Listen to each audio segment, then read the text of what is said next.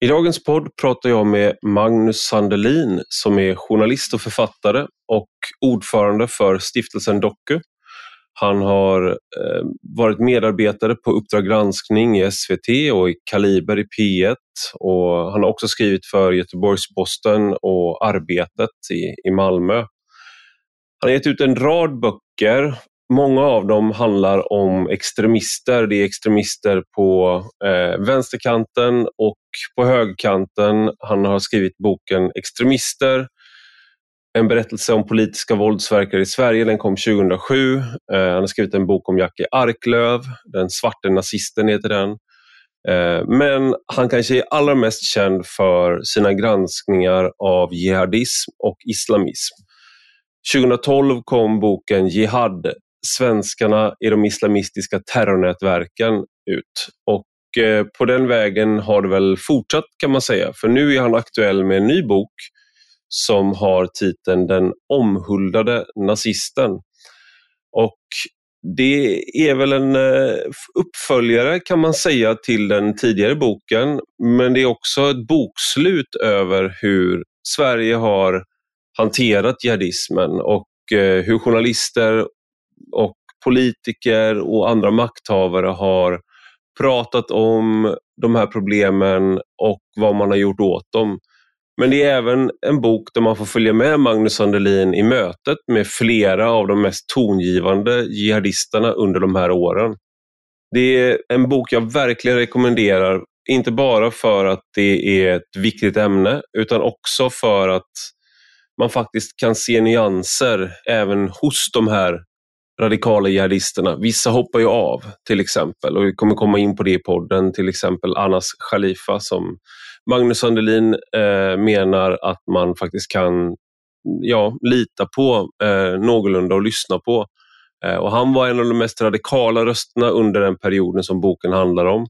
Men han har sedan dess lämnat då salafismen bakom sig och vittnar om eh, hur den miljön ser ut. Ja, det är en nyans i det här som jag välkomnar. Men nu till dagens gäst, Magnus Sandelin. Du lyssnar på Rak Höger med mig, Ivar.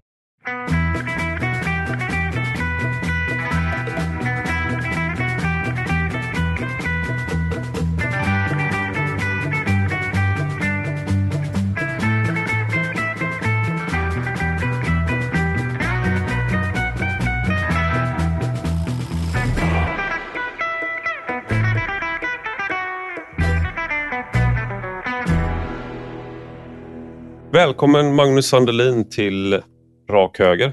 Tack så mycket. Du är nästan eh, den som numera är mest förknippad med, liksom, som journalisten som är mest förknippad med att granska islamism och framförallt jihadism. Och nu har du kommit ut med en ny bok som ges ut på Fri Tankeförlag, Den omhuldade islamisten.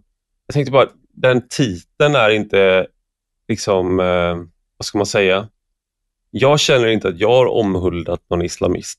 Så vem är det som omhuldar islamisten och varför? Det där är väl en, eh, ska vi säga, eh, en väldigt grov beskrivning av, eh, ja, av det som boken vill ta upp vad gäller... Jag försöker liksom beskriva lite hur, hur debatten och diskussionen kring de här frågorna och de här, den här ideologin och de här miljöerna har varit senaste 10-15 eh, åren. Och en slutsats är ju att vi har, eller, ja, det har varit generellt, eh, framförallt för eh, i början liksom, av den här perioden en väldigt eh, urskuldande och omhuldande ibland då, syn på eh, islamister, radikala islamister och jihadister. Mm. Så det är väl det, rubrikord kan man säga. Ja, för un underrubriken är åren då radikaliseringen tog fart i Sverige och du har ju skrivit en tidigare bok som svenska IS-krigare och sen så innan det skrev du 20, 2012 en bok om, om jihadism också. Och du har skrivit mer, jag kanske missar någonting, för att be om, be om ursäkt i så fall. Men det är ja, någonting som... Har, ja, säg. ja, nej, alltså, de, jag har skrivit and, två andra böcker, men det, är ju, det har ju handlat framförallt om eh, andra ideologier, om man säger vänsterextrema, ja. nazister och så vidare. Just det.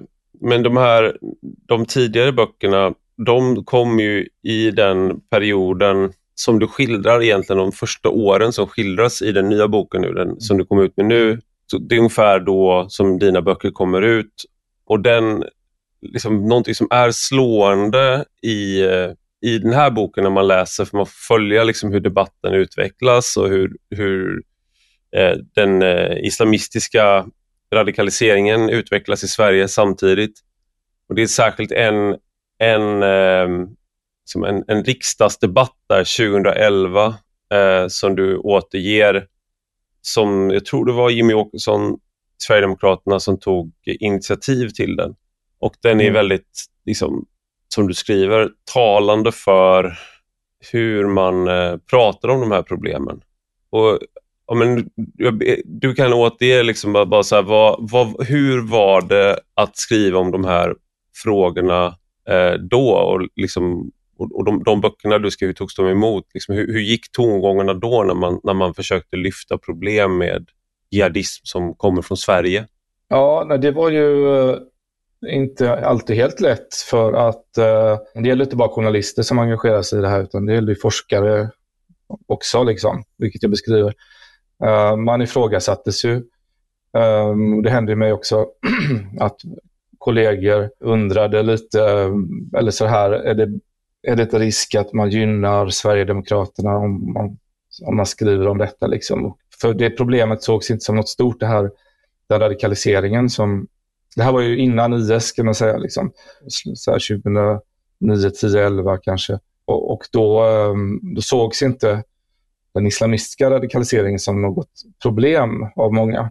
Och då jag fick ibland frågan att varför, varför fokusera på detta eller varför skriva på det, om detta. Liksom. Men då, för, för min egen del, jag hade ju liksom skrivit om, uh, som, som sagt, vänsterextremister, uh, militanta antifascister, nazister, djurrättsaktivister. Så att det här var ju liksom ja, ytterligare en miljö som jag intresserade mig för. Det var inte samma mm, ifråga, liksom var det en, ett annat ifrågasättande när du granskade jihadister, islamister än de här andra extrema grupperna då? Det var ett kraftigt ifrågasättande av granskning av den autonoma vänstern, kommer jag ihåg. Mm. Det var väl i klass med, med liksom ifrågasättandet av uh, de här islamistiska grupperna kanske i början. Så var det. Men uh, alltså, att till exempel skriva om, om nazistiska grupper och personer och nätverk har aldrig varit något problem, eller det har aldrig ifrågasatts bland eh, svenska journalister eller debattörer i alla fall. Men sen är det väl också det här, eh, många, ja, många höll med om, ja det, det, är, det är ett problem med al-Qaida och de här, men det finns ju inte i Sverige, eller vi behöver inte oroa oss i Sverige, för det har aldrig, det har aldrig varit något terrordåd, islamistiskt terror i Sverige, men däremot så har nazister dödat x antal människor. Det argumentet kom hela tiden, att man mm. spelade ner, liksom, tonade ner allvaret eh, med den islamistiska extremismen. Och eh, det, ja, det dröjde några år, sen fick vi ju, ja, vi hade ju ett, ett attentatförsök 2010 då med Taimur Abdulwahab i Stockholm. Då, när bara han dog. Men det var bara en slump att jag lika gärna kan stryka med 10-15 personer där. Och mm. eh, om man hade lyckats. Eh, och sen hade vi på, på Drottninggatan här igen 2017 med Akilov då. Så att det var ju bara en tidsfråga innan det skulle ske dödsfall i Sverige från den här terrorismen också. Jag har ju själv eh, deltagit i de här debatterna och eh, liksom försökt att eh, debattera och lyfta de här frågorna och har varit kollega till Per Gudmundsson som är ihop med Magnus Ranstorp och, och du själv, liksom de som har varit, liksom, Per gör inte längre, men han var väldigt tidigt ute med att eh, kartlägga och eh, de här miljöerna. Mm. Men om jag minns, och det, och, och det här vet du, Taimur Abdul Wahab som gjorde terrordådet på um, 2011. 2010, december. Just det. Det var ju liksom att just för att han misslyckades så blev det som att det inte hade hänt. Alltså det, mm. det var som en, en jihadistmotsvarighet till eh, om ett träd faller i skogen men ingen är där och hör det. Har det mm. då liksom har det då hänt eller har det då gett ifrån sig ett ljud? Ungefär så blev det med det här. Jag kommer ihåg när man försökte debattera det, att det, men det var ju bara tur för att det var ju en, en bomb som var Eh, väldigt, det var ju inte en, eh, det var ju liksom inte en smällare han hade, utan det var ju en, en avancerad bomb. Och han hade, han hade avs, avsikt att göra det. Men som du då tar upp där i den här riksdagsdebatten som hålls då med anledning av det här bland annat och eh, eh som du skriver också då att eh, det hade kommit en eh, rapport från Säkerhetspolisen, Säpo, 2010 mm. där man då eh, tog upp att det fanns eh, 200 våldsbejakande islamister i Sverige.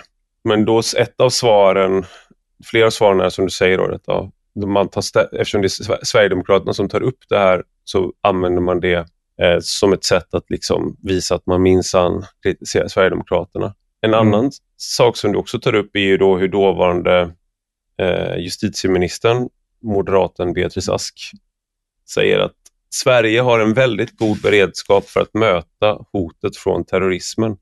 Det är också sådär, den här attityden, hur, när ändras den attityden, skulle du säga? Mm.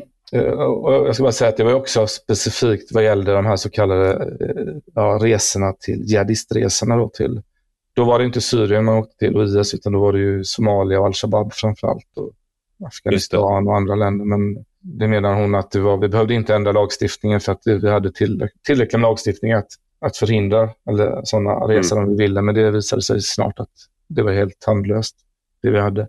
Mm. Men uh, den, när det förändrades, uh, jag skulle säga att det till förändrades liksom helt, det var 2014 kanske, någon gång uh, på sommaren där, efter att IS hade utropat sitt kalifat i uh, delar av Syrien och Irak och uh, begick folkmord och fördrev yazidier och uh, massa andra folkgrupper i de här områdena. Och det visades mm. tv-bilder och det kom också ut fruktansvärda um, filmer från IS som IS släppte själva då på, på där man mördade människor liksom på de mest groteska sätt som spreds mm. i sociala medier. Och allt det här eh, från nyheter och annat, det hamnade ju i människors vardagsrum och så plötsligt och med information att det var väldigt många från Sverige som åkte, eh, sett till vår folkmängd. Då. Och, ja, så att då någonstans så hamnade den här frågan väldigt högt upp på agendan liksom, hos mm. politiker och, och, eh, och tjänstemän och, och ja, alla myndigheter. Alla skulle ha, och kommuner inte minst, alla skulle ha plötsligt handlingsplaner då för att kunna agera, att upptäcka och agera mot personer som radikaliserades. Mm. Uh, och det var inte bara islamistisk radikalisering man pratar om, utan det handlar också om, om ja, all, all form av ska man säga, ex, ja, ideologisk extrem eller religiös extrem radikalisering. Då, fast det var ju framförallt eh, Eh, den islamistiska som var aktuell och på tapeten. Då. Så då, det var väl då liksom som allting, ja, från att ha varit ett, länge varit ett icke-problem så blev det liksom plötsligt någonting som alla accepterade som ett problem, liksom, utom några få. Då. För att lyssna på hela avsnittet kan du bli betalande prenumerant, vilket du kan bli på ivararpi.substack.com eller ivararpi.com. Båda adresserna fungerar. Och för 5 euro i månaden eller 50 euro om året så får du både allt gratis material men du får också ta del av diskussionstrådar som bara är för betalande prenumeranter. Du får tillgång till vissa podcastavsnitt som bara är för betalande prenumeranter och vissa texter som bara är för betalande prenumeranter. Och jag har ingen reklam, jag har ingen tar inte emot några pengar från marknadsföring eller liknande, utan jag förlitar mig helt och hållet på er läsare och lyssnare. Så genom att bli betalande prenumerant så gör ni det möjligt för mig att fortsätta att vara en självständig röst.